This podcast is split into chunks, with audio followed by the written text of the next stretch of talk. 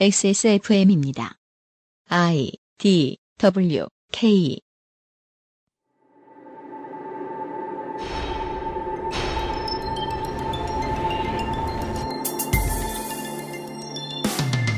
뉴욕타임즈는 박근혜 씨를 인민재판의 희생자라는 시각으로 보고 있을까요?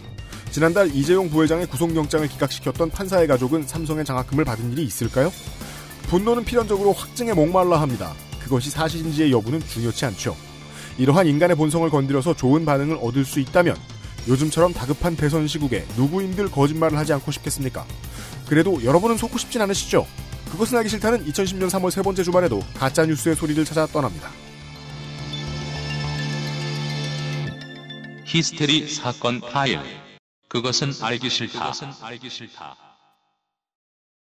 지구상의 청취자 여러분 오늘도 아이튠즈 및 기타 third party 팟캐스트 앱 혹은 웹 혹은 유튜브 혹은 중국 및 몇몇 나라가 무서운 나라에서는 어, 황금 전사들을 피해 여러 가지 방법을 통해 저희를 찾아와 주셔서 감사드립니다.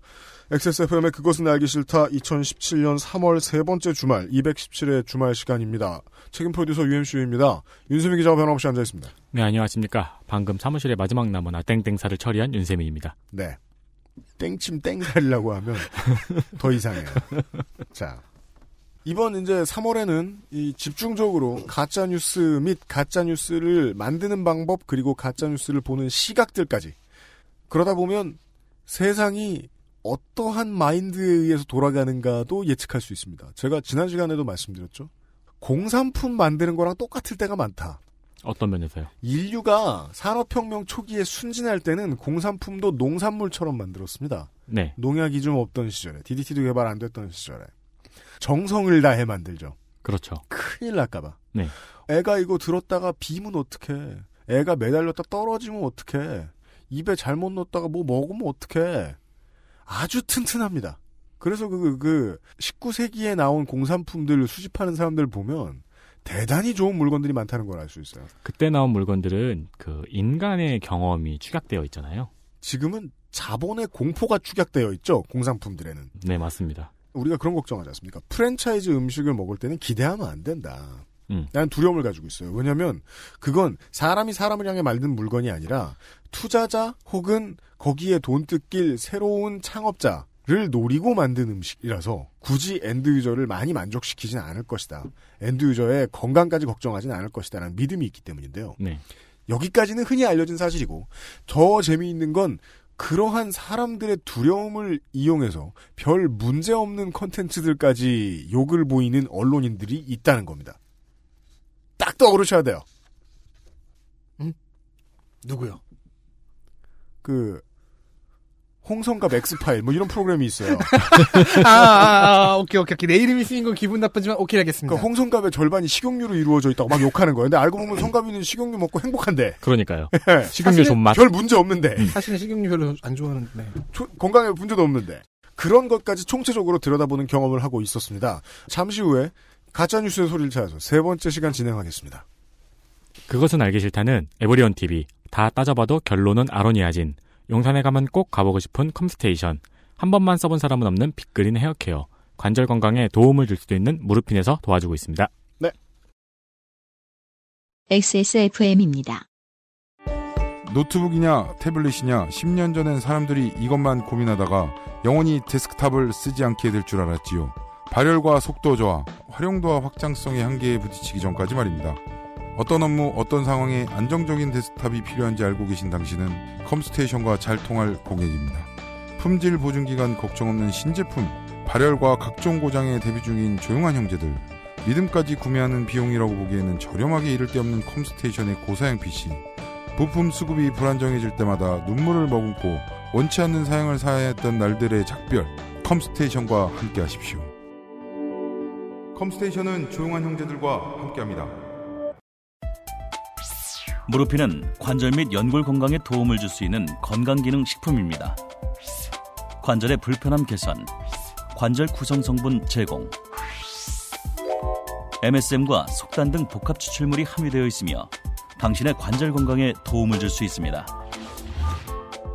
MSM의 인체 적용 시험 결과 12주 섭취 후 관절의 통증, 뻣뻣함, 운동 기능이 뚜렷하게 개선됨을 확인하였습니다. 평소 관절이 불편한 부모님이나 운동을 많이 하는 분들 또는 무릎을 많이 사용하는 모든 분들께 권합니다. 엑세스몰에서 만나요. 언제까지나 마지막 선택. 아로니아 진.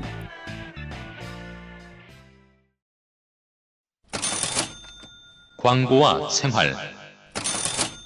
트윗과 함께 시작을 해보죠. ADM 페리님께서 조국 교수의 트윗을 리트윗해 주셨어요. 조국 교수의 트윗의 내용은 다음과 같습니다. 김종인이 떠나고 김상조가 왔다. ADM 페리님의 평은 이렇습니다. 그럴 수가. 어, 저희도 동의합니다. XSFM엔 김종인이 없었지만 김상조는 원래 있었습니다. 네.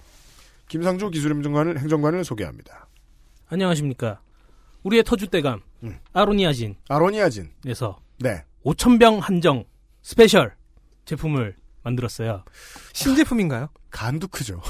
신제품은 아니고요. 그렇죠. 포장은 신제품이에요. 아, 신 패키지. 굳이 말하자면 더치 아로니아처럼 생겼어요. 예. 아유, 정확히 기존 제품과 다른 포인트가 뭔가요? 상자가 달라요. 상자가 비싸요. 상자에 특별 기념판이라고 네. anniversary limited 에디션이 우리가 아는 에디션이 아니에요. EDITION이 아니고요. ADDITION이에요. Addition. Addition? A D D I T I O N. 네. Addition. 지금 루디아 쌤을 흉내낸 거예요. 네. 첨가물이라는 뜻이죠, 여기서는. 네. 예. 상자를 첨가해 줍니다. 그래서 이제 그, 예. 발매 몇 주년 기념 특별 첨가물이에요. 특별 판이 아니라. 아주 특이합니다. 여기서 저는 의심합니다. 이런 순서를 거치지 않았나. 오타가 났어요. 네. 그 다음에 발주를 했어요, 박스를. 네. 근데 박스가 너무 비싸요. 음. 그리고 저 같은 광고업자가 이거 오타 같은데요? 라고 저쪽에 얘기했어요. 네. 평산네이처 본사는 두려움에 떨기 시작했어요. 그죠. 그랬다가 사전을 뒤져봤어요. 아, 이거 판이라는 말 말고 첨가물이라는 말로 쓰면 됩니다. 그리고 끼워 맞추는 것으로 저희에게 다시 지시한 것 같아요. 아니, 근데 첨가물이라고 하니까 음. 마치 아로니아진에게 어, 상자가 들어가 뭐가 있고. 첨가가 된 것 같잖아요. 근데 똑같아요. 아로니아진. 박스와 병이 첨가되어 있어요. 그렇습니다. 드시면 안 돼요. 아주 고급스런 포장에 모르는 사람이 봤다면 아주 값비싼 와인 세트 아, 같은. 이건 어버이날 선물용이군요. 네. 그렇다고 보시면 좋습니다. 뭐 어린이한테 줘도 상관없습니다. 스승의 날에도 마찬가지고요. 음. 네. 아주 고급진 음, 아로니아진 포장 세트가 나가고 있습니다. 그렇습니다. 한정판이고요. 음, 또 고민하다가 또 품절 품절이 됩니다. 인원 예측계의 펠레로서 이런 예측 안 하고 싶지만 이번 한정판은 한정 수량이 매우 많은 편이라 5천 개? 조금 고민하셔도 괜찮지 않나. 왜 저 예전에 살던 동네에 네. 그 카스테라 집이 있는데 네. 음. 그날 당일 분에 그 제품을 다 판매하면은 문을 닫겠다고 그렇게 적혀져 있어요. 네. 제가 근데 그곳에서 3년 동안 살면서 음. 문 닫은 꼴을 못 봤거든요. 마치 편의점처럼. 그렇죠. 안 팔렸기 때문에. 아, 졸린데 문을 못 닫고 계시고.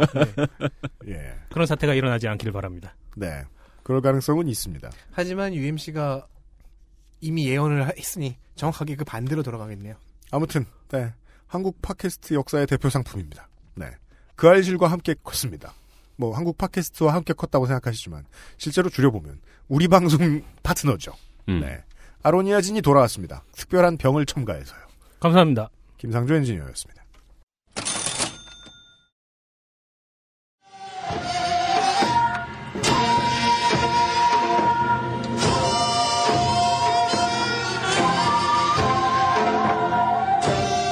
주기 대선 특집 미디어 큐레이션 가짜 뉴스의 소리를 찾아서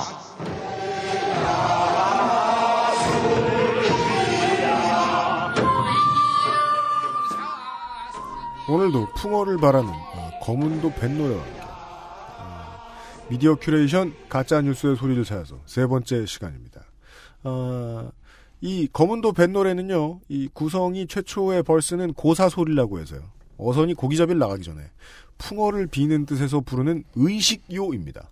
그 종종 노동요의 하위 개념으로 쓰이죠. 바다신을 향해 비는 거죠. 그 저 철학에 나오는 그 새끼 누구죠? 철학에 나오는 모든 인간은 새끼죠. 그 새끼 그거 그 왜 그 저 바다에 있는 괴물 있잖아요. 포세이돈이요? 리바이어던? 리바이어던 그래. 홉스. 홉스였나? 예, 예, 리바이어던. 리바이어던에게 음. 예. 사람이 그러면 아니라 노래 노래 가사에 막 리바이어던 그러니까 그렇죠. 너 오징어 먹지 마. 이런 이런 노래를 부르는 어. 다행이다. 그 새끼가 사람이었으면 자진몰이 장단으로 길게 부르는 것이 특징입니다. 어, 이런 요런 점을 발견할 수 있습니다. 내가 원하는 어떤 것을 얻기 위해서는 말이에요. 사실 검증을 하기 이전에 뭔가 종교 제례를 하고 싶어 합니다, 인간은. 네. 네.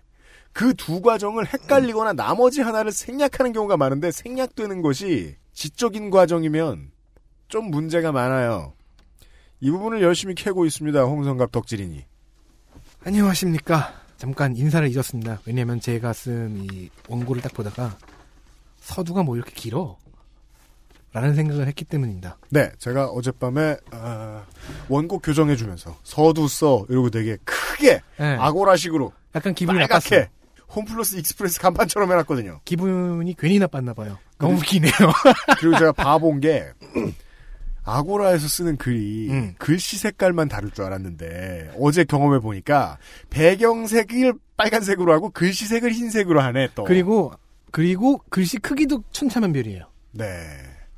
눈을 뗄 수 없게 하는 현란함을 가지고 있어요. 네. 모든 곳을 강조해야 할 것 같은 거야. 그런 마음이 드는 거죠. 아, 근데 윗줄과 아랫줄 둘 다 강조하고 싶은데 다른 느낌으로 강조해야 되는 그런 마음. 아, 가끔씩 이제 그 풀을 뽑고 있다가 연병장에 네. 어느 순간 내 손이 너무 거칠어져 보이는 거예요. 네. 그래서 가끔 이제 시간 많은 일요일에 샤워를 하고 난 다음에 어, 평생 안 해본 로션을 구석구석 바르기. 네. 내 몸은 소중하니까. 네. 그런 생각을 좀 살다 딱 한 번 해봤거든요. 그런 날처럼 중요하지 않은 것이 없다. 그쵸. 그러니까 이거는 광고주의 마음이에요. 어디든 볼 것이야. 음, 그러니까 뭐 예를 들어 어떤 상품에 이것도 강조하고 저것도 강조하고 싶은데 다른 느낌으로 강조해 달라. 아, 저희들은 그런 광고주 안 받아요.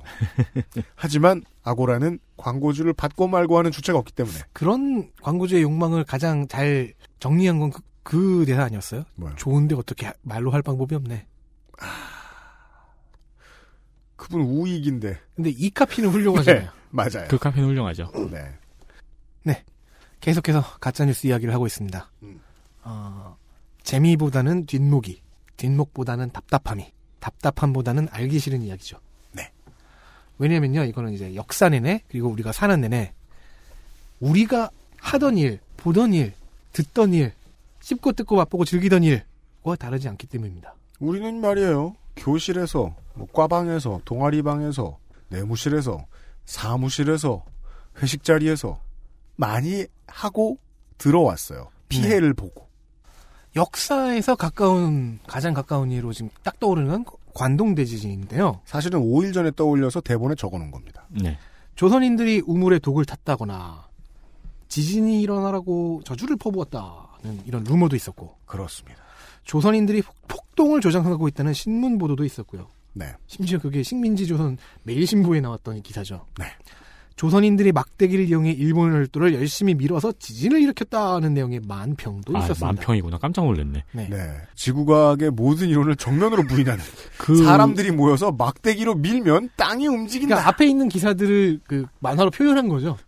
그 만화 뭐죠? 주먹으로 지진 막았던 만화? 그게 바퀴? 네, 바퀴 맞아. 어, 또 어떻게 또 알아? 저렇게 던져. 아, 나, 나는- 심, 나 심지어 그 만화를 본 적이 없어. 저도 안 봤어요. 근데 그런 얘기만 들었어요. 어, 그런데 이런 가짜 뉴스들의 결과는 조선인과 중국인에 대한 학살이었죠. 네. 계속되는 전쟁, 정부의 수탈 이런 거에 당시 일본 국민은 초췌해지고 있었습니다. 음. 그런데 자연재해까지 얻어맞았어요. 분노를 쏟을 대상이 필요했죠. 마침 눈에 띈 거 이민자죠. 음. 조선인, 중국인. 여기에 눈치 빠른 일본 제국 정부가 재빠르게 편승한 사건이었습니다. 그렇습니다. 국뽕을 빨게 해주면 학살에 둔감해집니다. 역사는 그 사실을 늘 알려줍니다. 시간을 좀 더 돌려서 유럽 쪽으로 가볼까요? 마녀 사냥이 있죠. 12세기 이전에는 이게 그냥 단순한 종교 재판으로 볼 여지도 있었고 음. 실제로도 마녀에게 직접 피해를 받은 사람이 그 피해를 증명하지 않으면은 그런 사람이 있어야만 음. 이 재판이 성립이 됐다고 해요. 근데 그 피해도 거의 그냥 소설이었잖아요. 12세기 지난 다음에 그게 급격히 늘어난 거죠. 음, 나를 쳐다보니까 내 몸이 아팠다. 그렇게 돼버린 거죠. 그전에는 여, 여, 거기까지는 했어. 재산상으로 무슨 피해 받는데. 어. 네가 받은 정신적 피해를 지금 사지 앞에서 증명해라. 뭐 이런 내- 식이었는데 내 밭을 지나가서 내 밭이 흉년이 들었다. 그 정도의 물증이라도 있었어야 됐던 것이 음. 12세기를 지나면서 네. 17, 18세기까지는 마구 잡였다는 거죠. 이때도 뭐 유럽이 겪는 정치 경제상의 문제가 음. 점점 심화되면서 네. 십자군도 버리고 종교가 그 불만을 해소하는 데 사용됐죠. 여기에 당시 시대는 여성 인권이 낮았으니까 네. 여성 혐오도 합쳐지고 그러면은 이렇게 됩니다. 재산 때문에 마녀로 몰고 질투 때문에 마녀로 몰고 나랑 앉아줘서 마녀로 몰고 음흠. 현재 마녀 사양에 대한 인류학 현대 인류학의 해석은 이렇습니다. 네. 유럽에서만 일어난 종교적 사건이 아니고 음흠. 인간의 집단 폭력성을 배출하는 방식 중 하나다. 본성입니다. 내가 혼자 때리거나 억압했을 때 맞거나 아파하거나 억압당하지 않을 것 같은 사람을 상대하기 위해서 대중을 몽둥이로 동원하는 방식이지요. 가짜 뉴스로요. 네. 현재도 몇몇 오지에서는 네. 마법사라고 사람을 잡고 구타하는 상황이 벌어집니다. 제가 읽- 호주라는 뜻은 아닙니다. 음. 오지. 오지들이 그렇다는 게 아니라. 아, 아, 종교 내에서의 가- 가짜 뉴스죠. 종교적 요소들을 이용한. 아, 그것도 그렇네요. 네. 하긴 옛날엔 종교가 정치였으니까. 음흠. 어, 시간을 좀 더 돌려보죠. 이번에 한반도로 와보겠습니다. 네. 우리에겐 서동요라는 전설이 있습니다. 서동요. 이 이야기는 반쯤은 전설, 반쯤은 역사죠. 음흠. 백제 무왕의 이야기라고 하는데 아직 확실치가 않아요. 본인한테 못 물어봤어요. 어, 서동요 전설은 백제의 어느 간 큰 논팽이 하나가 음흠. 신라에 가서 공주에 대한 루머를 퍼뜨려 그렇죠. 공주가 집에서 쫓겨나게 만든 다음에 네. 지 마누라를 삼아버렸다는 얘기입니다. 한국사의 가짜 뉴스의 기원이죠. 이, 이 경력과 이 경험, 이 배떼, 간떼기를 활용해서 나중에 백제 왕까지 됐다는 전설입니다. 네. 백제 왕이 됐으면은 다 된다. 옛날에 사기를 쳐도 네. 왕이 됐으니까. 이거 여성 혐오적이고 명예훼손적이고 사기 결혼적이고 국기문란적인 얘기입니다. 하지만 백제 왕이 됐어요. 하지만, 가짜 뉴스로 하지만 동요예요. 이것도 말장난입니다. 제가 뭐, 아, 모르고 네, 이런 게 아닙니다. 서동의 노래죠. 훌륭하다 서, 서동. 어. 네. 맛동을 월- 원래 이름이라고 추정하고 있긴 한데. 맞아요. 자, 이외의 인류 역사에는 더 많은 헛소문의 이야기를 찾을 수가 있을 겁니다. 그럼요. 군사 전략에서도 사용되고요. 다음 아이폰 막업. 전- 정치 전략에서도 사용될 수 있고요. 네. 그리고 의도적 헛소리, 예, 의, 헛소리, 의도적 헛소문을 의미하는 그런 거라는 건 너고. 이음 동의어 하나가 음. 현대에 만들어졌으니 그것이 가짜 뉴스죠. 네. 우리는 가짜 뉴스가 인간이 일반의 현상이고 현대에 들어서 생긴 현상이 아니라고 매회 논증하고 있습니다. 네. 더 나아가 음. 현대 가짜 뉴스의 생산과 전파의 상당수는 음. 전부가 아니라 네. 어떤 음모에 의한 것보다는 다수가 신념 혹은 선의 혹은 욕망이 흘러넘치는 심리에서 발생한 것이 더 많을 거라는 음. 설을 지지하고 있습니다. 네. 다수가 삑사리를 낸. 어떤 후보가 대권을 잡으면 안 된다는 신념, 음. 탄핵이 인용되면 마- 나라가 망할 것이라고 믿는 선의, 네. 돈을 벌어서 비싼 악기를 사고 싶은 욕망 같은 거 말이죠. 그건 뭐예요? 그 마지막은 넌데. 마케도니아, 아, 네. 네. 윤세민이 120 비유에서 얘기하셨던 음. 악기를 사려고 가짜뉴스 사업을 시작했던 아. 마케도니아 소년 아. 아. 그 얘기한 거예요. 음. 심리학자 니콜라스 디폰조의 책 루머 사회는 한국에 번역이 되어 있습니다. 루머의 법칙, 즉 루머가 발생하는, 발전하는 그 메커니즘에 관한 연구를 보여줍니다. 음. 디폰조는 루머의 발생 환경을 불확실성과 불안이 통제하는 상황이라고 설명합니다. 아, 우리가 흔히 말하는 통제가 안 되는 상황. 상황이 불안하다고 인식하면 익지빗이 그런 말을 했어요. 어? 네 되게 비- 오랜만에 들어본 네 비즈니스를 통제해라. 아 안 그러면 비즈니스가 널 통제한다. 어허. 네. Xzibit 선생 어서 요새 뭐 하시나 모르겠네. 이 불안, 불확실성과 불안이 통제하는 상황은 우리나라의 메르스 상황. 그렇죠. 예를 들 수 있네요. 그때 뭐 메르스 바이러스와 에이즈 바이러스가 결합하면 최강의 바이러스가 된다 이런 루머 있었잖아요. 다들 그 씨, 아유. 드래곤볼만 봐가지고 진짜 뭐든지 붙으면 셀 되는 줄 알고. 퓨전해가지고 그 루머는 왜 생겼냐면은 그 메르스 때문에 생긴 불안을 가지고 동성애를 반대하고 싶어서 생긴 루머였어요. 음, 네, 네. 그이이 중에 불안이었네. 이 학자의 표현이 정확히 맞네요. 이제 우리가 이해가 됐네요. 우리가 통제를 못하면 불확실성과 불안이 우리를 통제한다. 네. 감사합니다. 엑지백 선생. 음. 상황이 불안하다고 인식을 하면 인간은 본능적으로 방어 기제를 발동한다는 거죠. 이거는 뭐 당연한 겁니다. 근데 방어 기제 중에 하나가 디폰주가 특히 강조하는 게 선택적 지각이라는 방어 기제입니다. 선택적 지각. 자신이 수용하고 싶은 정보를 수용하는 심리죠. 그러니까 확증 편향 현상을 약간 다른 각도에서 다른 논리로 설명한 음. 그렇군요. 이 이론을 통해 사자성어 아전 인수를 해석해 볼 수 있겠습니다. 그렇습니다. 오늘의 첫 번째 케이스는 음.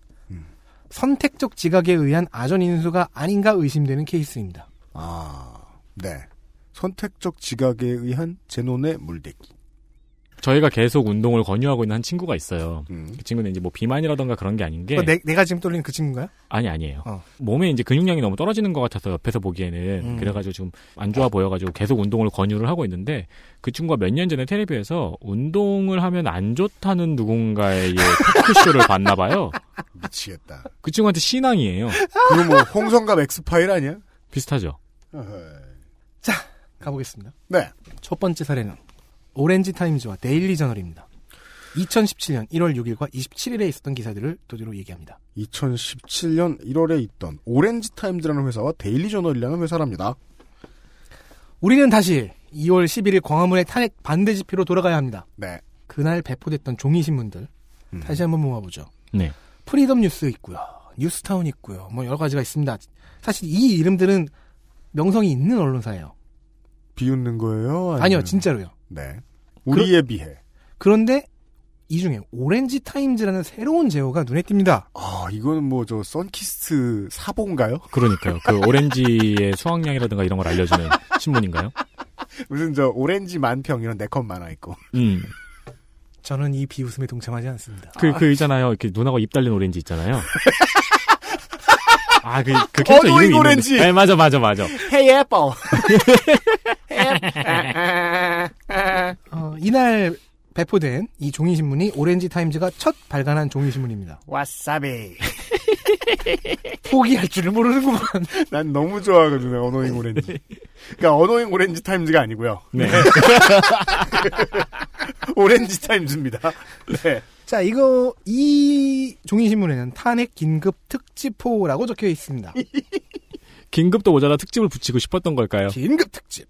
네. 오렌지 타임즈는 어 2개월이라고 표현하기 조금 그런데 아무튼 비교적 신생 업체입니다. 네. 2014년 11월 7일에 첫 기사가 올라왔고요. 우와, 우리보다 늦어. 예. 우라카이 혹은 보도자료 기사 위주로 더디게 업데이트되다가 갑자기 2017년 1월 27일 앨리스라는 필명으로 시국에 관련된 기사가 처음으로 올라옵니다. 앨리스. 앨리스 기자. 저는 이상한 나라를 생각했는데. 그리고 레지, 레지던트 이블의 주인공 이름이기도 하죠. 네. 제목은 뉴욕타임즈 박근혜 대통령 탄핵은 인민재판으로 규정이며 그 기사의 앞부분이 이렇습니다. 뉴욕타임즈가 5일자 한국판 뉴스에서 박근혜 대통령 탄핵 재판 뉴스를 전하면서 박 대통령 측 서석구 변호사의 말을 인용해 인민재판의 희생자 괄호 열고 victim of mob justice라고 언급해 보도했다. 이 신문은 서 변호사의 주장을 이용해 다수결의 함정을 선동하는 언론 기사에 의해 민주주의의 다수결이 위험할 수 있다고 보도했다.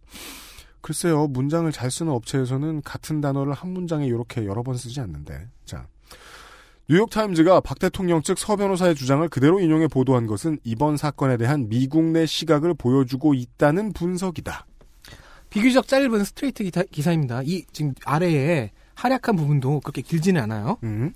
외신을 번역 인용한 이 기사는 사실 이 번역이 좀 문제가 있습니다. 하지만 그 전에 이 기사는 실은 오렌지 타임즈의 앨리스 기자가 쓴 기사가 아닙니다. 그래요. 기사 말미에는 이렇게 써 있습니다. 기사 출처 땡땡 dailyin.com 박모모 본부장 그리고 그분의 이메일이 있어요. 아, 이거 저랑 같이 이야기하면서 그때 제가 클릭했던 네. 그 기사군요. 그래서 dailyin in이니까 이건 무슨 사이트일까요? 맞아요. 그래가지고 둘이 커피숍에 앉아가지고 이거를 클릭해봤는데 아무런 사이트도 안 나오는 사이트가 거예요. 없어요. 진짜요? 네. 오. 하지만 찾아냈습니다. 이것은 데일리 저널이라는 언론사야. 즉 dailyjn.com의 오타입니다. 대체 어떻게 찾아내는 거야, 이런 거 아, 물론 J 위에, 바로 위에 I가 있긴 한데, 아, QWERTY 배열에서는. 아니 그리고 J하고 I가 소문자는 약간 비슷하다고 볼 수도 있죠. 네. 이- 즉, 예. 근데 이거 아, 어떻게 찾았어요? 기억 안 나요. 네. 내가 그런 스킬을 가르쳐 줄 것 같아. 아 그때 둘이 마주 앉아가지고 이상하네요. 이 데일리는 클릭해도 안 나오네요. 이거는 없어진 건가? 막 이런 얘기를 했었거든요. 네. 그래서 이 우리 덕진이네 그 플레이어 stat이 말이에요. 네. 어, 플레이어 능력치가 말이에요. 다른 모든 게 막 11, 10, 14, 15 이런데 네. 저런 총만 99예요. 그러니까 계속 데리고 가는 거지 내가. 예. 왜냐면 막- 저런 총만 99인 그 인재는 어디 없거든요. 맞아요. 막 매너 1, 막 발음 7, 막 이런데 그 촉으로 일기토랑 무조건 이기고 오는 거야. 음. 저런 놈들이 배신 잘해. 상대방이 와, 막 금 백냥에 말 한마디만 줘도 배신 여러분. 여러분 앞에 앉혀놓고 이렇게 욕을 처하고 있습니다. 자, 아, 자 이제 이 기사의 원본이 있을 데일리 저널로 가보죠. 네.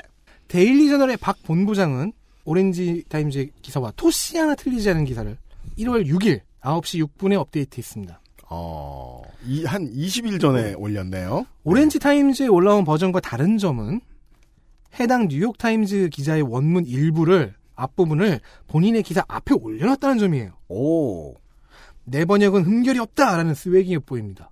그러네요. 네. 그렇지 않고서는 yesterday all my trouble seems far away를 썼을 거 아니야. 그쵸. 그렇다면 아, 인민재판의 희생자 다수결의 함정을 선동 뭐 이- 이런 부분들을 직접 원문을 번역해 보죠. 네. 혹시 몰라서 저는 음. 뉴욕 타임즈에 직접 들어가서 원문을 긁어왔습니다. 음. 어, 원문 기사는 서석구 변호사가 헌법재판소에서 변론한 당일 1월 5일 당일의 기사입니다. 아, 데일리 저널은 바로 그 다음날 번역을 해서 네. 올렸군요. 기사를 쓴 기자는요. 음, 뉴욕 타임즈와 인터내셔널 뉴욕 타임즈의 한국 특파원인 최상훈 기자입니다. 최상훈 기자. 1999년 뉴욕 타임즈에 노근리 양민 학살 사건을 보도했고 네. 2000년 한국인으로서는 두 번째 퓰리처상을 수상하신 언론인 언론인이십니다. 음, 우와.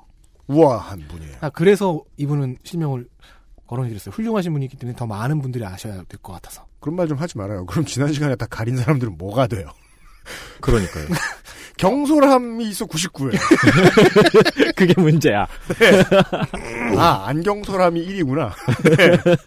자, 신중함이라고 하죠. 아, 덕질인 버전의 번역을 보시죠. 목요일 탄핵 재판 중에 있는 박근혜 남한 대통령의 변호인 중 한 명이 그녀가 인민 재판의 희생자이며 이 재판은 예수와 소크라테스의 그것에 비견될 만하다고 말하면서 논란이 되었다. 이게 한 문장이자 한 문단입니다. 이거는 덕질인이 번역한 거죠? 네. 그 다음 문단 가보겠습니다. 다운표. 소크라테스는 사형당했고 예수는 군중 재판에 희생되었다. 다운표. 변호사 서석구는 헌법재판소 변론에서 국회의 박 대통령 탄핵 표결을 규탄하고 최근 수개월 동안 그녀를 괴롭혀온 부패 스캔들 뉴스를 비난했다. 다운표. 우리의 민주주의는 대중선동으로 인한 소위 다수 의견 때문에 위험에 처해 있다. 다운표. 서석구 변호사의 말이다. 자, 1번. 뉴욕타임즈는 주장한 게 아무것도 없습니다. 이 인용만 기자는. 했죠. 인용만 했습니다. 왜냐면 말을 했으니까요. 이 인용은 뭘까요? 이렇게 한 말이 보도할 만한 가치가 있기 때문에 보도를 했겠죠? 그러니까 인용해서. 이, 이 인용은 이거예요. 내 눈앞에 땡카콜라와 아, 내 몸 땡땡 녹차 캔이 있으며 어, 벤티컵에 물이 3분의 2, 1 정도 담겨 있다. 에요. 네. 여기에 백- 무슨 주장이 있어? 100% 진실이네요. 여기에 무슨 주장이 있어? 혹은 제가 UMC가 라고 말을 했다. 앞에 벤티땡땡 컵이 한 분에 차 있다라고 말을 했다. 죠. 음. 어, 이 원문에는 두 번째 문단을 끝내면서 he said라고 그의 네. 말이다. 서석구 네. 변호사의 말이다라고 했죠. 네. 이 he said가 요약본이죠. 음. 자, 실제 1월 5일 있었던 서석구 변호사의 실제 변론 그 워딩은 이렇습니다. 국회가 다수결로 통과됐음을 강조하는데 소크라테스는 사형됐고 예수도 군중 재판으로 십자가를 졌다. 십자가를 졌다를 이 최성원 기자님 crucified로 그냥 한 단어로 번역하셨더라고요. 네. 다수결의 함정으로 선동하는 여론에 의해 민주주의가 위험하다. 음. 뭐 제 번역은 사실은 중역이잖아요. 음. 한국어를 영어로 갖다 다시 한국어로 온. 뭐 비슷한 것 같습니다. 음. 박 본부장의 번역과 내용이 같지만 의미가 약간 다르죠. 맥락이 달라져 있어요. 내용과 의미가 같은 뜻의 단어인데 나 왜 이런 모순된 문장을 말하고 있죠? 근데 이게 가능한 상황입니다. 네. 박 본부장의 데일리 저널 기사는 뉴욕 타임즈가 서석구 변호사의 주장에 동조하는 것처럼 읽혀요. 그렇게 기술이 돼 있어요. 그렇습니다. 언급해 보도했다, 인용해 보도했다라는 문구가 특히 그렇습니다. 네. 또한 인용 보도한 것이 미국 내 시각을 보여주고 있다는 분석이라고 해석했습니다. 여기서 확실히 이상해집니다. 근데 이 문장에는 주어가 없어서 누가 분석을 부족한 건지는 모르겠어요. 흔한 도도 이론에서 파악할 수 있는 방법입니다. 네. 주어를 뺍니다. 하지만 뉴욕타임즈는 첫 문장의 첫 문장에서부터 서석구 변호사의 변론이 논란을 일으켰다고 언급하고 있죠. 인용은 매우 드라이한 겁니다. 네. 기사 전체는 또 역시 드라이합니다. 탄핵과 관련된 전체적인 내용들을 서술하고 있어요. 최순실과 관련된 부패 스캔들의 존재를 이야기하고 최순실이 라스푸틴과 비슷한 비선이라는 점도 언급하고요. 세월호 사건과의 관련성도 언급하고요. 촛불 시위에 모인 엄청난 사람들 enormous crowds라고 표현하셨더라고요. 그리고 권성동 소추위원의 발언도 인용했어요. 그 다음에 이제 변호인의 변호 논리도 소개하고요. 그리고 서석구 변호사가 예수와 소크라테스의 비유를 했잖아요. 이 비유와 촛불 시위는 선동된 것이다라는 발언도 같이 소개를 합니다. 네. 즉 양쪽의 이야기를 다 소개, 소개하고 있는 거죠. 네. 그러니까 영 비범하지 않은 변호인 측을 보여주는 사례 같은 걸 따다 썼어요. 재판관들은 박근혜 측근 4명 모두의 증인 출석을 원했으나 윤전추 한 명만 출석했다 등도 보도를 했습니다. 음, 여기 다 언급되어 있는 정보입니다. 그러니까 이 네. 재판 상황 자체를 드라이하게 지금 전달하고 있는 거네요. 전체적으로요. 네. 즉 최성원 기자의 뉴욕타임즈 기자는 상황 전체를 요약 서술하는 일반적인 분석 기사고요. 논평 기사와 같은 어떤 의도가 드러난 서술 같은 것은 없습니다. 즉 사소한 호도로 기사의 내용과 성격이 싹 바뀐 겁니다. 그러네요. 이 기사가 발행된 지 약 20여일 후에 오렌지 타임스가 이, 이걸 받았습니다. 제목을 다시 한번 지금 돌아볼까요? 뉴욕타임즈 박근혜 대통령 탄핵은 인민재판으로 규정. 규정. 뉴욕타임즈가 규정을 했다는 내용이 제목에 들어가 있네요. 그렇죠. 오렌지 타임즈는 그렇게 규정이라고 붙였잖아요. 네. 데일리 저널의 경우에는 이렇게 붙였습니다. 뉴욕 타임즈 서석구 변호사 인용 박근혜 대통령 탄핵은 인민 재판 괄호열고 mob justice 음, 서석구 변호사의 그 말을 인용했다는 사실만 전하네요. 재판 내용 비교적 상세하고 공정하게 보도하며 서석구 변호사 주장 그대로 인용 보도 그럼 그대로 보도하지 왜곡 이 여기서 그대로 보도했다는 말은 왜곡해 보도했다의 반대말이잖아요. 그러니까요. 아무 말도 없는 거예요. 오렌지 타임즈를 잠깐 살펴보겠습니다. 대표적인 발행인이 정모모 씨로 편집인이 김모모 씨로 되어 있습니다. 자신의 취재 경험을 공유해 주셔서 매우 감사한 시사인 김은지 기자 감사합니다. 네. 직접 오렌지 타임즈의 주소지를 찾아가 본 기사가 있습니다. 여기만 가보신 건 아니지만. 음. 제목은 누가 어르신 댁에 가짜 뉴스를 놓는가입니다. 이 기사에서 어, 김 기자는 경기도 고양시 가좌동의 한 외곽 마을 주택은 열채 남짓이었다. 기자가 찾아간 2월 15일 오전 인적이 드물었다. 내비게이션이 가리키는 곳은 한 주택이었다. 라고 서술했습니다. 저는 이렇게 서술하겠습니다. 흔한 경기도 외곽의 풍경. 음흠. 참고로 근처 멀지 않은 곳에 요양원이 하나 있더군요. 김 기자님 경우에는 직접 배를 눌렀다고 해요. 음. 인기척은 없었다고 합니다. 음. 어, 기사에 있는 다른 그, 그 직후의 부분을 다시 인용해 보겠습니다. 한 물류회사 직원은 동네에 언론사가 있다는 얘기는 처음 들었다라고 말했다. 한 주민은 그 집에는 김땡땡 씨 부부가 산다. 김 씨가 예전에 정치 활동도 했다고 들었다. 신문 만든다는 이야기는 처음 듣는다. 근처에서 가게를 한다. 라고 말했다. 김땡땡 씨는 오렌지 타임스에 나온 편집인 및 주간과 같은 이름이었다. 해당 가게로 찾아갔다. 김 씨의 가족은 그에게 전화한 다음 만나고 싶지 않다라는 김 편집인의 말을 전하며 취재를 거부했다. 정확히 김씨 부부가 어떤 관계를 하는지 그 김현지 기자님이 물으니까 부동산이라고 일단 답해 주셨어요. 부동산. 제 경우에는 운이 좋았던 건지 발행인 정모 씨로 추정되는 여성분과 연락이 닿았습니다. 네, 우리는 어, 연락까진 닿았다. 성공했다고 말 못하겠지만. 네. 당시 이 정 씨는 정 씨로 추정된 여성분은 지금 집회 중이니 나중에 전화하라고 하시면서 이제 끊으셨어요. 이것은 취재 거부가 아니에요. 인터뷰 거부가 아니에요. 그럼요. 집회 중에 얼마나 집회 바쁜데. 중이실 거죠. 주간조선의 그모 기자님 두 분에게 네. 어, 말씀드립니다. 음. 이것은 답변을 회피한 것이 아닙니다. 그럼요. 그래서 저는 좀 기다린 후에 다시 전화했습니다. 아, 답변을 회피한 게 아니니까. 그렇죠. 그러네. 세상에서 인터뷰를 할 수 없는 상황 1위가 운전 중이고 2위가 집회 중이잖아요. 그럼요. 3위가 게임 중. 네. 사실 화장실에 앉아있을 땐 봤거든요. 그럼요. 그러자 우리 주필을 바꿔줄 테니 얘기하라고 하면서 김모 씨를 바꿔주었습니다. 주필 편집인 오. 어 이분은 전화를 받, 그 바꿔받으신 김주필께서는 다소 본인의 말을 좀 더 먼저 하려는 경향이 있긴 했, 했는데 이야기 자체는 잘 통했어요. 네. 그래서 기뻤습니다. 그래서 저는 가짜 기사 얘기도, 얘기도 하고 탄핵 찬반 진영 양쪽에 대화가 잘안 통하는 이런 상황도 지적하고 해서 오렌지 타임즈의 관점과 논리를 좀 들려달라고 요청을 했고요. 네. 주필 즉 편집인인 김모 씨는 처음에는 아, 그쪽 팟캐스트의 성향은 어떠냐 고 이제 신- 조심스럽게 묻기도 하는 등 신중함을 보여줬습니다. 네. 그러다 마침내 인터뷰를 수락했어요. 음. yes 하고 좋아하는데 아 음. 이제 집회가 끝나서 이제 모여서 저녁 먹으러 가야 되는데 뒤풀이 하셔야죠. 음. 저녁 자리를 가질 예정이니까 이제 끝난 후에 다시 연락을 드리겠다. 음. 그때 시간과 장소 정하자고 그렇게 말씀하셨어요. 음. 그후 연락은 없었고요. 네. 탄핵이 선고돼 버렸습니다. 연병아 그러니까 아직도 이 저 오렌지 타임스의 김모 주필께서는 어, 인터뷰를 회피하신 것이 아니다. 그렇습니다. 저희는 기다리고 있다. 추측하건데 이제 그날 술자리에서 술을 많이 드셨겠죠. 네. 술을 많이 드시고 어, 술을 깰 때쯤에 탄핵에 선고된 것이 아닌가. 일단 탄핵 선고까지 한 이틀 정도의 여유가 있었거든요. 네. 그동안 힘드셨을 수 있어요. 그렇겠죠. 그리고 저는 탄핵이 인용되어 버린 이 와중에 다시 김주필께 전화를 하는 것이 어, 실례는 아닌가, 염장 지르는 짓은 아닌가 음. 심각하게 고민 중입니다. 아 덕지진에게 몽둥이를 들고 실례를 하실까봐 음. 두렵기만 하다. 혹은 이분이 어떤 일이 있을까봐. 우라카이 혹은 기사 제공을 받았을 뿐인 오렌지 타임즈에 대한 이야- 이야기는 여기서 잠깐 끊고요. 음.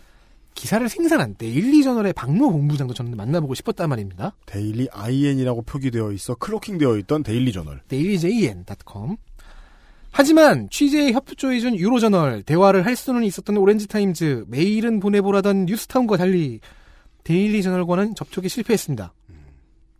운이 나빴던 건지 두 번 건 전화를 모두 받지 않았고 보낸 메일은 스팸함에 처박힌 것으로 믿고 싶습니다. 그 이 데일리 저널에 취재 협조 요청을 한 것은 탄핵 전이었나요? 후였나요? 전이요. 음.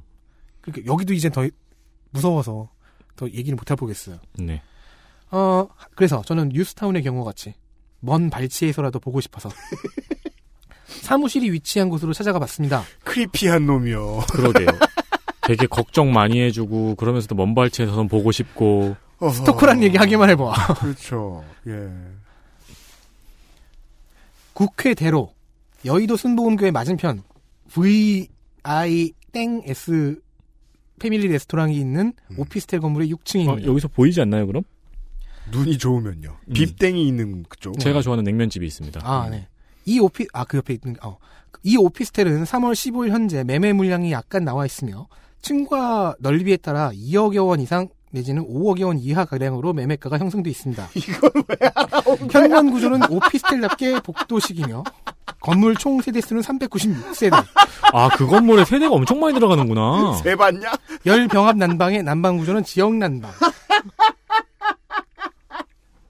내진 설계가 되어 있으며 준공 지진이 나도 기사를 쓸 수 있어요? 준공 연월은 2005년 12월입니다. 비록 구글에서 데일리 저널로 검색하면 한두 개 결과 외엔 전부 다이어리 제품이 뜨는 등 인지도가 조금 슬프지만 호남권 애국 세력 특히 순천 지역의 관심과 순천에서의 활동은 왕성한 것으로 추정됩니다. 네, 그니까 그, 이제, 전남 지역 지역 뉴스가 대부분인 매체인데, 간혹 가다가 이제 중앙 정치와 관련된 기사들이 나오고 있어요. 음, 이 데일리 저널의 애독자분들께서는 큰 걱정은 하지 않으셔도 되는 게 내진 설계가 되어 있네요.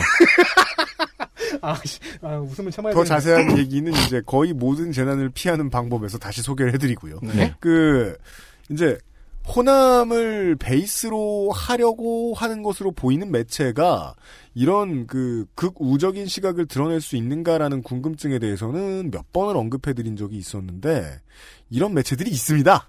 네, 여기 있어요. 네, 그냥 이렇게만 말씀드려야 되겠는데 죄송합니다. 그 어, 근원을 얘기하자면 한두 끝도 없어가지고요. 이 데일리 저널의 편집인 겸 발행인 겸 대표인 박 본부장은 과거 뉴데일리 호남 본부장을 역임한 바 있고 이런 데가 있었습니다. 데일리 저널의 기사에서는 순천 관련 기사가 다른 분야 및 지역의 기사에 비해 압도적으로 많이 발견됩니다. 특히 이 박 본부장은 통합진보당에 많은 관심이 있는 것으로 보입니다. 지금 없는데. 통합진보당 해산 후에도 통합진보당을 언급하는 기사가 몇 있기 때문입니다. 참고로 데일리 저널의 최고 히트 기사는 정모 편집위원의 2014년 4월 16일 기사인 세월호 침몰이 이상하다입니다. 구성면에서 꽤잘 짜여진 이 기사의 핵심 문장은 암초로 인한 사고도 아니고 충돌 선박에 대한 선장의 보고도 없다면 그 충격은 북한의 소행일 수 있다. 이다. 그러니까 여기서의 북한이란 rest of the world 아무것도 아니면 북한이다. 이상입니다. 신의 손. 자, 결국 저는 기사를 생산한 사람과는 만날 수 없었지만 기사를 제공받은 사람과는 혹은 우라카이 한 사람과는 잠깐이나마 대화를 나눠볼 기회가 있었죠. 아, 이, 이 대화의 내용은 나중에 얘기- 얘기하도록 하겠습니다. 네. 이 경험은요. 음. 이런 소규모라고 하죠. 음. 좀 이분들에겐 기분이 나쁠 수 있는 표현이지만 소규모 우파 언론들을 접하면서 일종의 경향성을 발견했어요. 내진 설계가 되어 있다는 것이요. 어, 그건 모르겠어요. 오렌지 타임즈의 그 주택, 그, 그 두 분이 사시는 그 주- 집이 음. 내진 설계가 되어 있는지 모르겠어요. 음. 고, 어, 고 양시 가자동. 음. 음. 각 언론 사이트의 디자인이 대동소이해요. 중요합니다. 몇 개를 들어볼게요. 한겨레, 허핑턴 포스트, 조선일보, 인사이트. 꽤 괜찮은, 꽤 큰 회사들이지 않습니까? 네. 그리고 이곳의 디자인이 디자인은 어땠는지 기억나죠? 천차만별이죠. 각자의 매력, 각자의 컨셉을 잡고 있죠. 네. 이런 곳들은 거기서 거기입니다. 맞아요. 마치 몇 가지 제한된 스킨들을 돌려 쓰는 것 같은 느낌이었어요.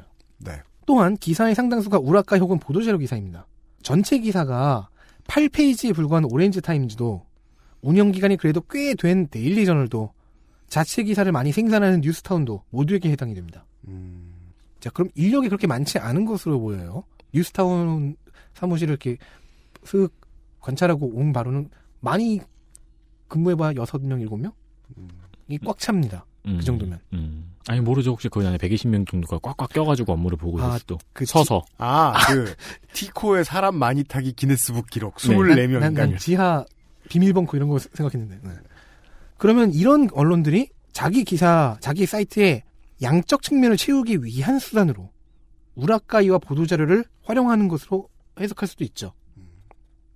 인력을 채용하기 힘든 소규모 언론에게는 우라카이는 트래픽 돈벌이형 카드일 수도 있는데 그게 아니라 컨텐츠 확충용 카드일 수도 있다는 점을 짐작할 수 있었습니다. 아, 우라카이가 좀 중요하게 쓰일 수도 있다, 이 회사들에서는. 음, 그쵸. 우리는 다시 스톤콜드 도도님을 떠올리게 되고요. 챙! 어제 소개한 유로저널 대표님의 항변도 떠오르죠. 뭐라고 하셨더라? 한국 언론 다 이러지 않느냐. 그죠. 그 말은 되게 저한테는 큰 울림이 있어요. 한국 언론 다 이렇지 않느냐. 누구는 보고 배웠다. 누구는 내면화시켰다. 누구는 거기에서 면죄부를 심리적으로 얻었다라는 뜻이잖아요. 근데 왜 그 외국에서 신문사를 운영하시는 분이잖아요. 네. 근데 왜 언론들 다 그러지 않느냐라고 말씀 안 하시고 한국 언론 다 그러지 않느냐라고 말씀하셨어요. 그것도 네, 재밌는 부분이죠. 주제 한국인들만 대상으로 하니까. 그게 그, 뭐, 이거는 절대 나쁜 뜻은 아닌데, 교민 여러분들 사회에서 오랫동안 생활하신 어르신들 보고 있으면, 한국 사회와 자기가 살고 있는 사회를 완전히 다른 것으로 생각하시는 분들이 많이 있어요. 네. 예. 기초적인 상식의 다리를 연결시켜 보려는 노력을 가급적 안 하는 게 예의 바르다고 생각하시는 분들이랄까요? 음. 여기 상식과 저기 상식은 다르다. 음, 나름 합리적이기도 하죠. 그렇지만 이런 데까지 이상해지는 거예요. 여기서는 부모가 애한테 손을 대면 바로 경찰이 나와서 잡아가고 양육권 바뀌고 이러지만 한국에서는 그런 일이 있어서 사람들이 막 살려달라고 해도 문 열어주면 안 돼. 보편성을 만들려는 시도를 어떨 때 안 한다라는 얘기인가요? 네. 휴머니티가 섞여 있는 상식이 어디에나 적용될 수 있다라고 보는 건 그 개인의 일관성일 수도 있는데 그 개인의 일관성이 문화권에 따라 왜곡되는 거예요. 이게 교민 사회의 어떤 분들에게는 발견이 되는 특징 중에 하나입니다. 뭐, 예. 사람 구경을 하고 있습니다. 가짜 뉴스를 보다가요. 네. 네. 쉬었다 가죠. 어, 그럴 거예요. 네. 예, 어, 사람이 머리를 감을 때 쓰는 것과 인터넷 검색할 때 쓰는 것, 어, 건강과 관련하는지는 알 수 없지만 가끔 먹는 것, 어, 이런 것들에 대한 이야기를 들으시고, 전하는 말씀을 들으시고, 돌아오겠습니다. 우즈메이커 이원채입니다. 승부 조작은 불법입니다. 한국은 안전하지만 당신은 그렇지 않습니다. 지금 듣고 계신 방송은 그것은 알기 싫다입니다. XSFM입니다. 하다 보니까 이경식 사장님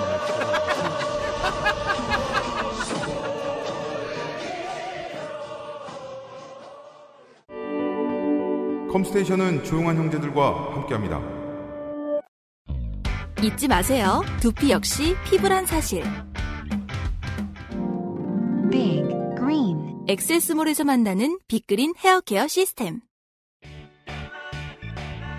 언제까지나 마지막 선택.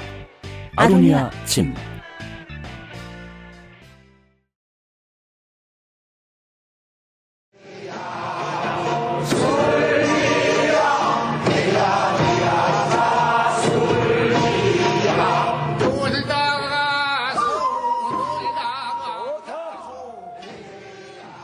최초의 말을 하는 쪽에서는 그냥 사실만 말했는데 그것 중에 자기가 듣고 싶은 단어 몇 개를 떼어서 그것을 자신의 주장에 뒷받침해서 쓰기 위해 쓰는 방식. 얼른 들으면 대학생들이 논문을 쓰는 방식인 것 같기도 하고요. 좀 졸리고 귀찮을 때. 네. 예. 모두가 사용하는 방식입니다. 어, 제가 가장 잘 아는 예로는 DJ 칼리드가 있어요. 응? 사람들에게 들려주고 싶은 단어를 떼다가 곡을 만들죠. 아, 아, 스크래치 토킹 같은 거예요? 네. We the best music. 음. DJ의 방식 같기도 하고. 다만, 듣기 좋은 음악을 만들어내는 샘플링과 음. 여론을 움직이기 위해서 원전의 원래 내용을 왜곡하는 방식의 기사 쓰기는 모양은 멀리서 보면 비슷한데 파급 효과가 왜 이렇게 다른지 모르겠습니다. 이번 주의 마지막 사례가요. 저는 강추. 그래요? 음, 음, 재밌어요. 그래요. 조희연 판사 아들 삼성 입사 사건입니다. 조의연 판사는 이재용 부회장 구속 영장 기각될 때 들었던 네. 이름이죠. 지금부터 설명드릴 모든 사건은 2017년 1월 19일 하루 동안 발생한 일입니다. 2017년 1월 19일에 여러분은 무엇을 하셨습니까? 드라마 24. 음. 결국 미국 대통령을 구하나요? 그건 아닙니다. 한국 언론도 다 그러지 않느냐라는 유로저널 김 대표의 항변을 단순한 변명으로 들으면 안 됩니다. 그럼요. 이거 우리가 얼쑤. 그 알실에서도 우라카이 기사를 여러 번 제 의견으로 너무 많이 다루었듯 그죠. 전 집착하죠. 이는 사실 증언에 가까워요. 그럼요. 여기 소문의 진화 과정, 예, 니폰조의 루머 사회를 떠올리십시다. 소문의 진화 과정에 우라카이 기사가 끼어들면서 가짜 기사는 좀 아니지만 어쨌든 가짜 기사 직전까지 갔던 예가 있습니다. 그냥 뒀으면 가짜 기사로 갈 가능성이 농후했던 네. 그리고 실제로도 이 과정에서 가짜 기사 역할을 잠깐 하기도 했던 홍성갑을. 지금 막대기로 밀고 싶어요. 왜요? 자꾸 마이크 방향을 틀리잖아. 아, 네네. 네. 지난 1월 19일 이재용에 대한 구속 영장 기각 결정이 내려졌습니다. 네. 지금이야 구속됐지만 영장을 기각한 담당 판사는 조의연 판사 그리고 이 19일 하루는 조의연 판사에게 악몽의 하루가 되었습니다. 오전 8시 38분 49초 파리쿡 자유 게시판에는 조의연 판사 삼성 장학생인가요? 물음표 두 개. 라는 제목의 글이 올라왔습니다. 내용은 간단했습니다. 아니고서야 점점점.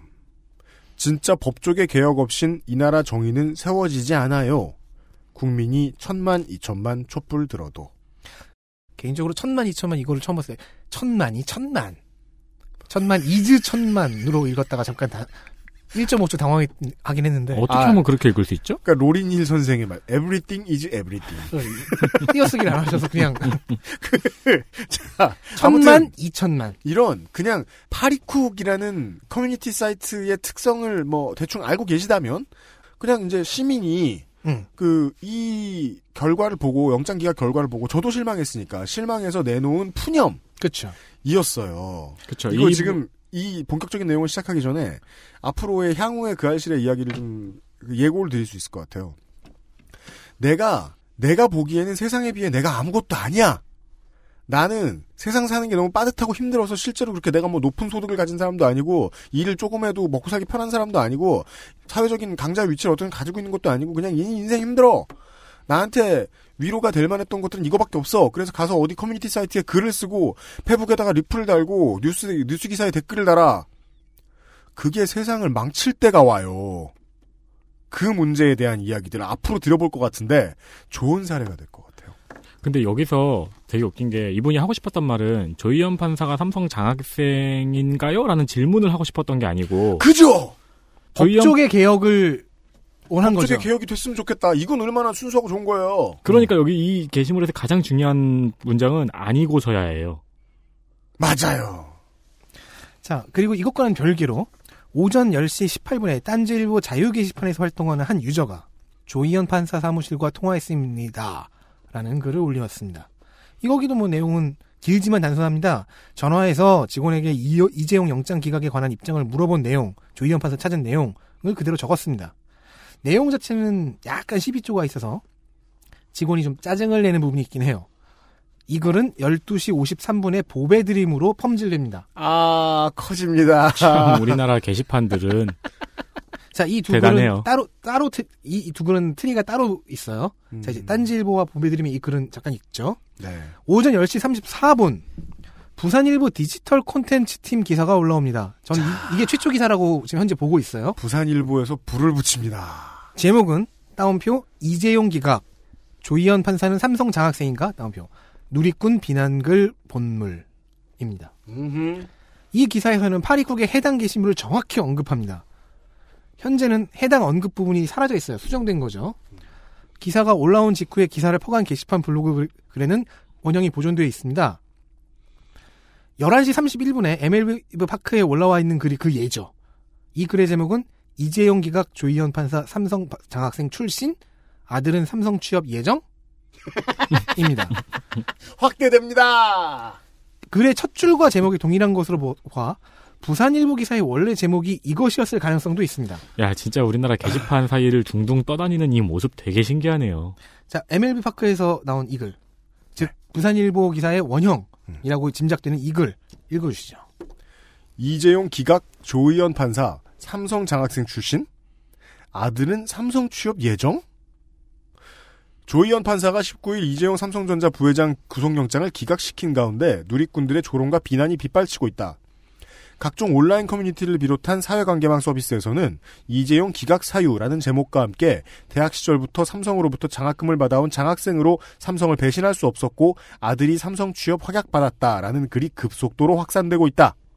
이와 관련 온라인 커뮤니티 82쿡에서는 조의연 판사 삼성 장학생인가요? 라는 글이 게재됐다. 이 글에는 조의연 판사가 삼성 장학생이 아니고서야 괄호 열고 이런 결정을 할 리가 없다, 할 수 없다, 괄호 닫고. 진짜 법조계 개혁 없이는 이 나라 정의는 세워지지 않아요. 국민 천만 이천만이 촛불 들어도. 라고 음. 국민- 지적했다. 국민이 천만이 촛불 들어도. 아, 여기서 오독했네요. 또 잘못 옮겼네요. 저처럼. 베껴 쓰다가. 국민이 천만이 촛불 들어도. 원래 글 쓰신 분은 국민 천만 이천만 촛불 들어도라고 쓰셨는데, 얼른 딱 보면 띄어쓰기가 안 돼 있으니까, 홍성갑처럼 everything is everything으로 읽잖아요. 아, 그게 그 자국이 나, 이게 지문처럼 남아있네요. 베껴 쓰는 적이라는 게 이렇게. 그러게요. 이어 트위터에서는 실시간 조의연 삼성 장학생이라는 글이 폭주하고 있다. 조의연 판사 삼성 장학생인가요? 아니면 퇴임 후 삼성에 입사하기로 약속받았는지 철저한 조사가 필요합니다. 입사라고 하기로로 되어 있죠. 이거는 왠지 실제로 포화스 가능성이 좀 보이긴 하지만. 조의연 판사 판사가 아니라 부역자네 삼성 장학생인가? 조의연 판사가 기각시킨 사건들 삼성 장학생인의 이분 도초에 널렸다는 삼성 장학생들 주거니 받거니 신난 듯 등이 잇따르고 있다. 전문입니다. 부산일보의 이 기사는 우라카이 되어 번져갑니다. 서울경제의 경우에는요. 16시 53분에 부산일보 기사에서 토시 몇 개만 바꾼 형태의 기사를 올렸습니다. 어, 자, 이제 그 아까 본 부산일보의 기사에는 조희연 판사가 삼성 장학생 출신이다라는 사실을 얘기하고 있진 않았어요. 네, 사람들이 그렇게 얘기하고 있다 하죠. 네. 몇 번만 베껴지면 기정사실로 변하죠. 서울경제도 아직 삼성 장학생이다까지는 안 갔어요. 자, 이 여기 서울경제의 기사가 베낀 기사가 있어요. 보배드림에 퍼가졌던 딴지일보 자유 게시판의 글이 있어요. 이 두 개를 인용한 블로그 글이 있습니다. 제목은 이렇습니다. 조의연 판사 본인은 삼성 장학생 N 아들은 삼성 취업 이재용 영장 기각의 진짜 이유. 무엇 무엇의 진짜 이유라는 제목의 글 백해무익합니다. 게시자는 와 이거 모임 진짜 점점점 이라는 글로 서두를 열고요. 서울경제의 오락가의 기사를 캡처하고 네이버 뉴스 링크로도 올렸습니다. 스크롤 쭉 내리면 그 다음에는 본인은 삼성 장학생에 그걸로도 모자라서 이젠 아들까지? 일단 삼성 장학생은 기정사실이 됐네요. 아들도요. 아 딱히 그렇진 않아요. 그 다음 줄 이게 정말 사실인지 아닌지 모르겠지만 마땅히 확인해 봐야 하는 거 아님? 확인해 봐야 하는 거 아님? 합리적 의심이 되었죠. 그리고 만약 사실이라면 이 인간은 법복을 벗어야 마땅하고 구속영장은 재심사해야만 한다. 어, 너무 희화화의 의도가 느껴집니다. 그리고 만약 사실이라면 이 인간은 법복 벗어야 마땅하고 구속영장은 재심사해야만 한다. 네, 감사합니다. 라고 적었고 바로 다음에 보배드림에 펌되어 있는 딴지 자기의 글을 링크했습니다. 근데 이건 그냥 한 시민이 항의한 거잖아요. 항의한 기록입니다. 야, 진짜.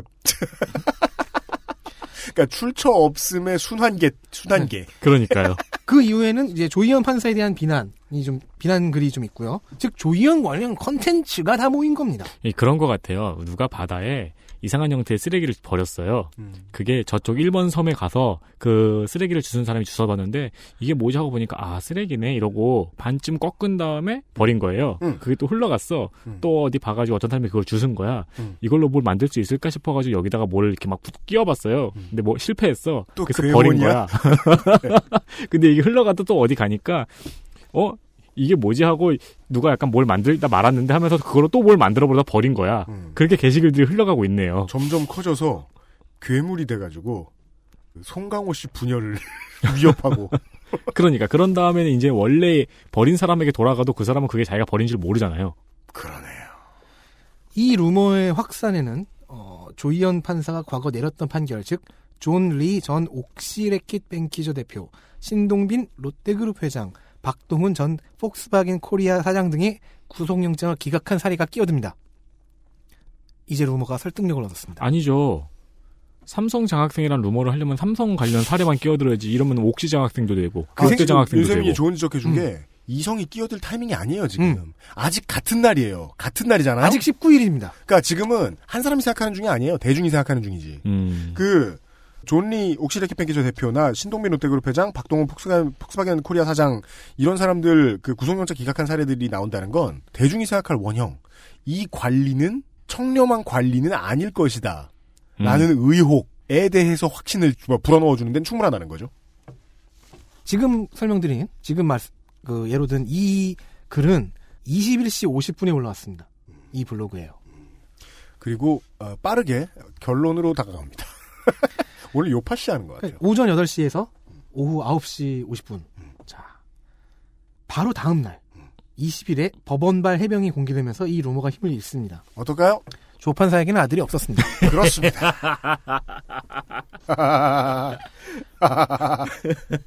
아들이 삼성 입사라는 거는 그럼 누가 왜 쓴 거야? 왜 쓴 걸까요? 그렇다면 이 블로그에 아까 블로그에 나왔던 예시 본인은 삼성 장학생에 그걸로도 모자라서 이젠 아들까지? 라는 말에 저 추락, 추락된 부분은 그건 거예요. 나았어? 그 아들 아들이라는 부분에는 부산일보 기사에서 처음 볼 수 있죠. 근데 이제 부산일보 기사에서는 이게 SNS 상에 떠돌고 있다고 얘기를 합니다. 제가 조금 모자라서 시간도 약간 없었기도 했지만 이쯤부터는 슬슬 영혼이 빠져나가서 이 부분의 출처를 못 찾아냈어요 아직은 어, 알고 계신 분 있으면은 제보 부탁드리면 아들이 어디서 첨가됐는지. 네 아들이 어디서 오디션 됐는지 네, 아들이 어디서 오디션 됐는지. 그러면 감사하겠습니다. 저 뭐 재밌을 것 같아요. 근데 어쨌든 부산일보 기사와 그걸 우라카이한 이 서울경제 기사는 그냥 그 추측 그런 루머를 전달했죠. 되게 진짜 하루 만에 새 이런 일이 벌어졌다는 게 되게 이게 의미가 있는 게 이 사람이 이날 하루에 많은 사람들이 영장 기각에 대해서 이만큼 분노를 하고 있었던 거예요. 그렇죠. 그 분노의 결과가 하루 만에 지금 이렇게 됐다는 거예요. 다음 날 아들이 없다는 사실 하나만 되면은 아무것도 없어지는 루머가 그 분노 때문에 이렇게 커진 거예요. 근데 만약 만약 조희연 판사에게 정말로 아들이 있었으면 어떻게 됐을까요? 심지어 열심히 공부해서 삼성 입사를 했어. 그랬으면 어떻게 됐을까요? 인생 파멸이죠. 네. 오전 8시 38분에 파리쿡, 10시 18분에 딴지 자개에서 시작해서 21시 50분에는 꽤 많은 사람들이 SNS와 블로그에서 이 이야기를 물고 뜯고 씹고 맛보고 즐기고 있었습니다. 예시로 든 게시물과 기사를 하나씩만 놓고 보면 큰 문제는 없어 보여요. 하나하나는요.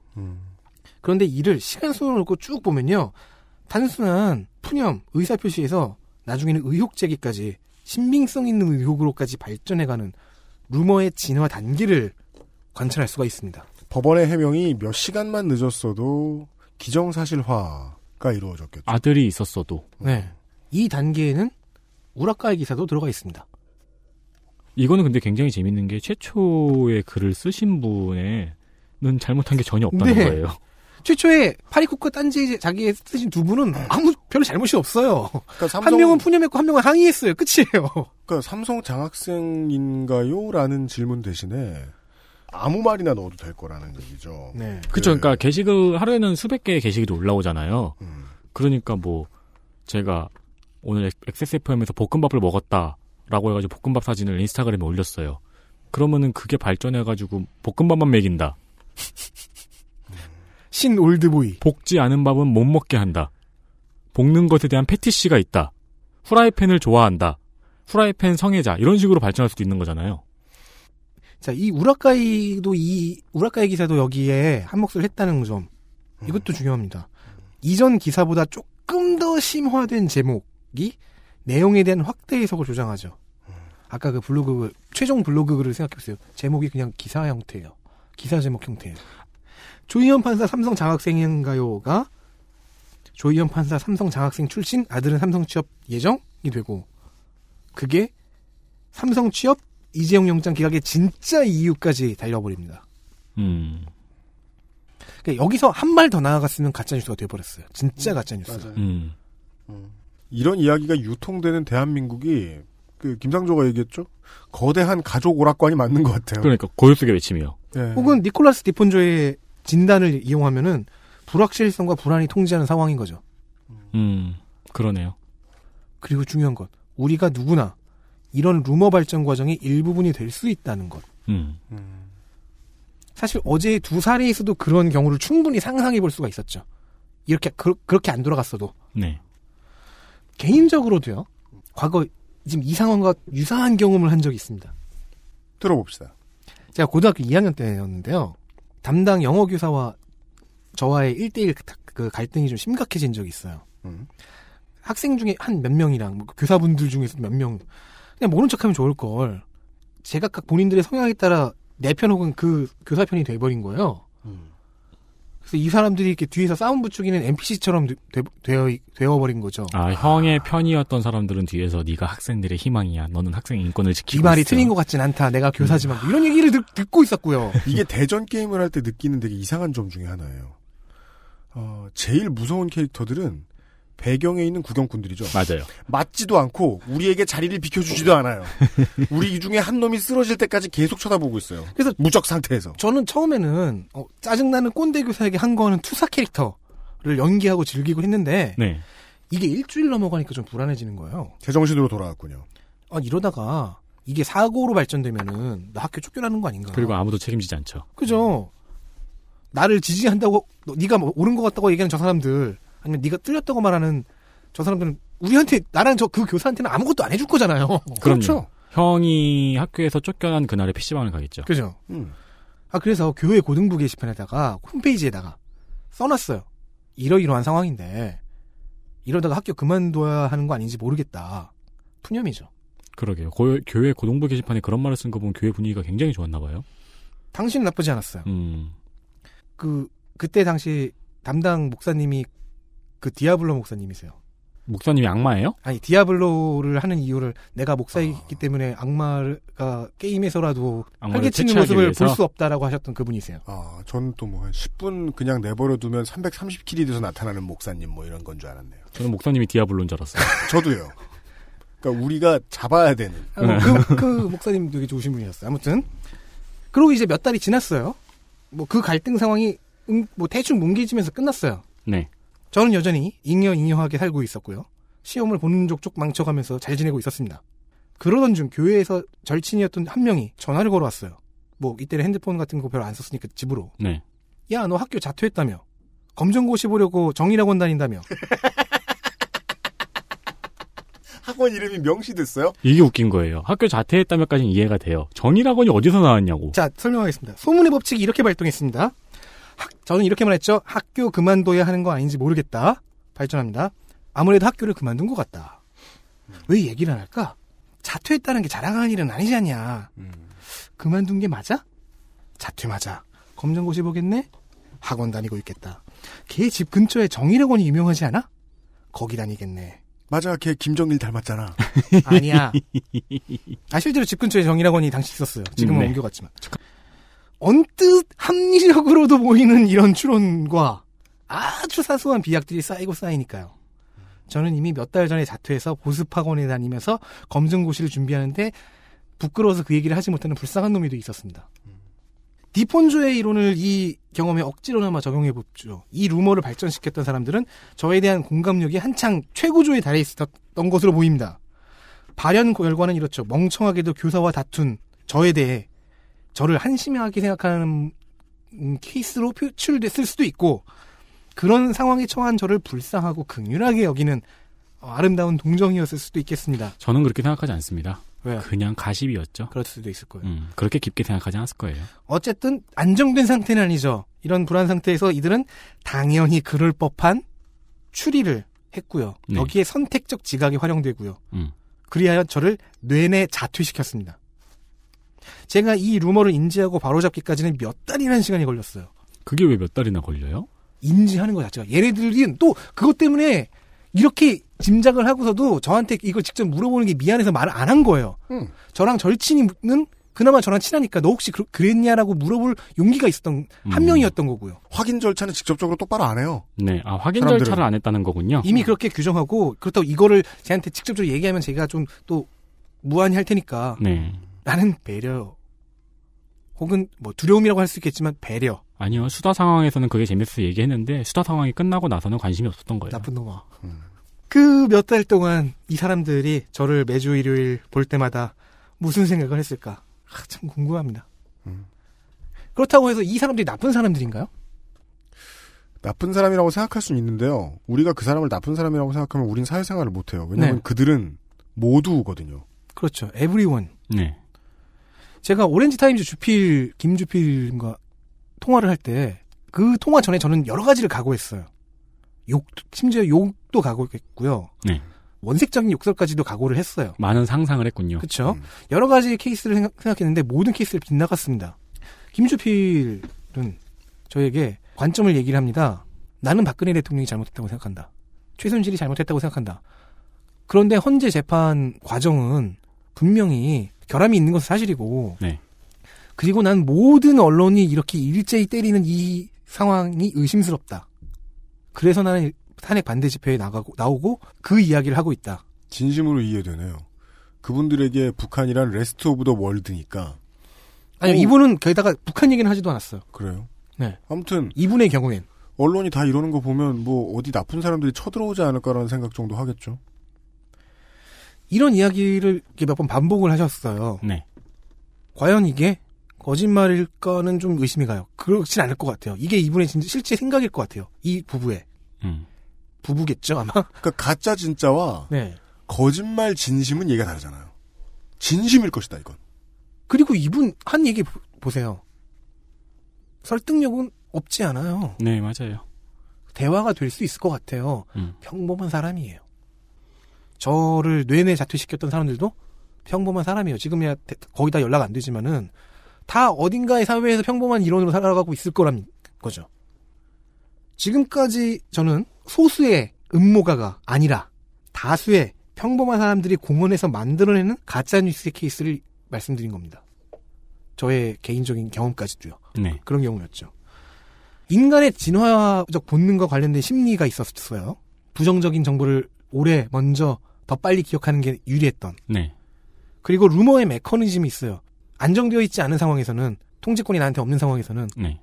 방어 기제, 선택적 지각을 발동 발동하곤 하는 인간의 성향 이런 것들에 따라서 단순한 헛소문에서 어느 순간 가짜 뉴스라는 장르로 점프하는 그 진화의 순간을 찾아내는 일이 재미도 있으면서 또 답답하기도 하죠. 이게 우리 인간이라 인간이라는 종의 현 주소니까요. 어제 오늘 일도 아니고 인류 역사에서 사실은 계속 관찰되었던 모습입니다. 저는 여기까지인데요. 보통 예고를 별로 안 던지는데 확실하게 준비되어 있지 않은 이상 준비가 좀 덜 됐는데 한번 예고 하나 던져보겠습니다. 지금까지 저희가 지지하는 가설대로 이런 평범한 케이 평범한 사람들의 가짜 뉴스 이런 케이스만 존재하진 않을 겁니다. 실제로 어떤 음모가 존재하는 존재하는 것처럼 보이는 케이스도 있겠죠. 미국 대선 가짜뉴스를 생산해 팔아서 악기를 사고 싶었던 마케도니아 소년같이요. 그건 음모는 아니죠. 아, 어쨌든 그 사람은, 그 친구는 음악이죠. 어, 음. criminal, 음모는 아니고 음악이에요. 네, criminal mastermind로서 기능했잖아요. 그렇죠. 배후의 누군가로서. 네. 음. mad 박사로. 음. 알수 없는 극소수가 뒤에 있을 것만 같아 보이는 그런 가짜뉴스의 케이스도 조사를 해보고는 있습니다. 네. 존재할 테니까요. 네. 행운을 빌어주십시오. 홍성갑 덕질인이었습니다. 여기까지입니다. 수고 많으셨습니다. 이제 여러분들이 떠올려 보셨을 때 가장 쉬운 경험은 이런 게 있었을 거예요. 그 나를 상관없는 이성과 애들이 친구들이 엮어놓은 지 오래된. 혹은 내가 생각했을 때는 저 사람이 잠깐 그냥 시간이 없다고 뭐, 그, 뭐 기말고사다 뭐 오늘 교회 간다 뭐 그래서 잠깐 시간을 안낸 건데 내가 얘한테 심각하게 뺀지를 먹었다 라고 소문이 났을 경우 음. 그런 것들은 겪어보셨을 거라고 생각해요. 아니라고 생각되면 저만 겪은 거죠. 그 저는 그런 건 있어요. 그, 그런 헛소문이 났는데, 네 내심 좋은. 키가 190이래. 아, 그러니까 뭐, 나랑 뭐 어떤 여성이랑 이렇게 사이가 좋다는 헛소문이 났는데, 네. 내심 좋아서 가만히 있었더니 그 여성이 마치 독립투사처럼 해명하고 다녔던. 중요한 지점이 나옵니다. 방관자로서 재미있어 보여서 그냥 옮겨 말한다. 그러면 이제 어, 얕은 수준의 동조자가 되죠. 네. 근데 딱 들었는데 내 입장에 맞는 것 같아. 내게 이익인 그래서- 것 같아.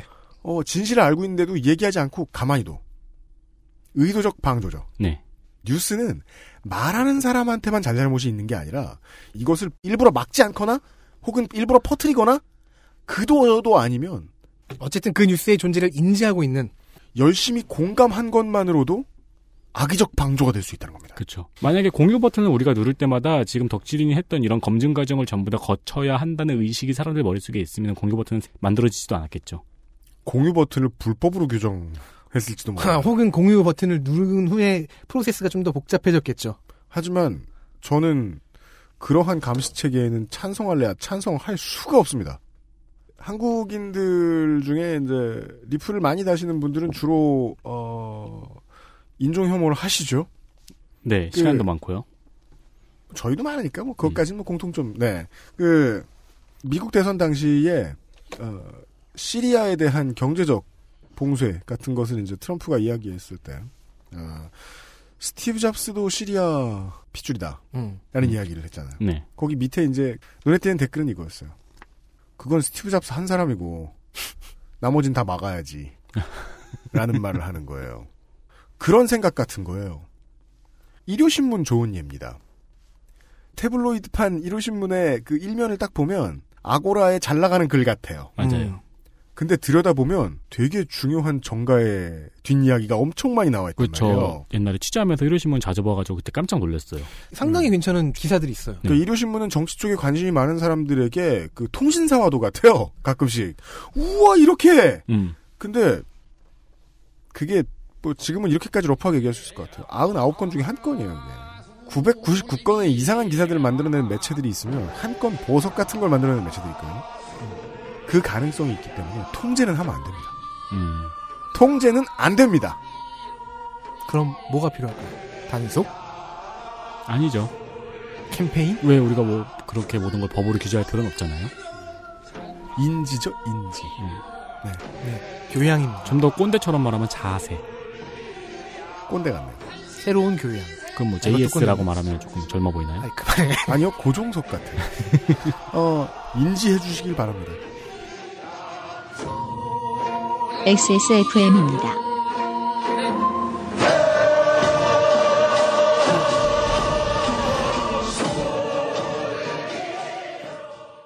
두피도 피부니까. 클렌징으로 세안하고 스킨, 로션, 영양크림까지. 얼굴엔 놓치기 싫은 피부관리. 같은 피부인 두피는 잊고 계셨나요? 깨끗하게 씻어낼 땐 빅그린 투쓰리 샴푸. 두피와 모발에 영향을 줄 땐 투쓰리 scalp treatment. 어느 것 하나 소홀히 하면 안 되죠. 두피 역시 소중한 내 피부니까요. 두피도 피부니까. 빅그린 투쓰리 샴푸, 투쓰리 트리트먼트. Big Green 모발 손상에는 투쓰리 헤어팩.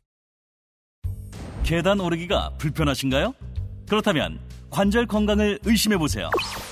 식약처로부터 관절 및 연골 건강 개선에 도움을 줄 수 있다는 기능성을 인정받은 무릎핀을 섭취하세요. 삶의 질이 달라집니다. 엑세스몰에서 만나요. 대학 때 말이에요. 제가 군대를 좀 몇 년 늦게 갔는데 군대 가기 직전에 친구들을 모아서 술을 먹는데 아, 승균이가 이제 군대를 가야 되니까 술을 산 거예요. 그랬는데 저하고 그렇게 친하지 않던 한 친구가 그러는 거예요. 야, 너 군대 가야 됐어? 라고 물어보는 거예요. 어. 그게 무슨 소리냐? 너안 오랫동안 갔지 안 않느냐? 가니까. 안 갔지 않느냐? 너 미국 사람 아니었어? 어머. 라는 아이고. 거예요.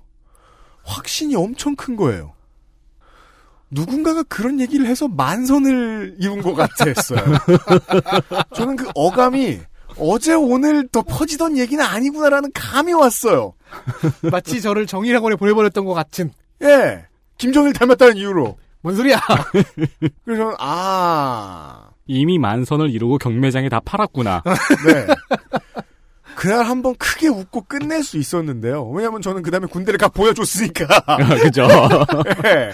하지만 두 번째 예시에서 나왔던 얘기를 다시 한번 해봅시다. 반증할 수 없다면, 음. 반증할 수 없다면 나오는 피해. 거기에는 죄인이 없다. 이런 말씀을 드려봅니다. 마치 무슨 그 명태나 오징어가 죄가 있어서 우리 밥상에 올라앉은 게 아닌 것처럼 말입니다. 음, 맞습니다. 네. 자연재해 같은 이야기를 해드리고 있습니다. 다음 주에도 에, 덕질인이 열심히 캐어올 것입니다.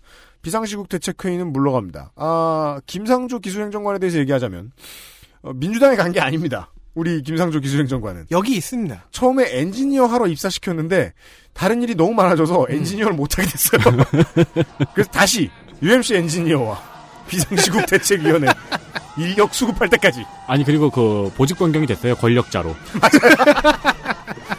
왜? 그 권력을 내려놓을 능력이 없습니다. 우리에게도 권력을 내려놓을 능력이 없습니다. 안전하게 내려놓고자 하면 인지합시다. 다음 주에 다시 뵙겠습니다. 안녕히 계십시오. 안녕히 계십시오. XSFM입니다. I D W K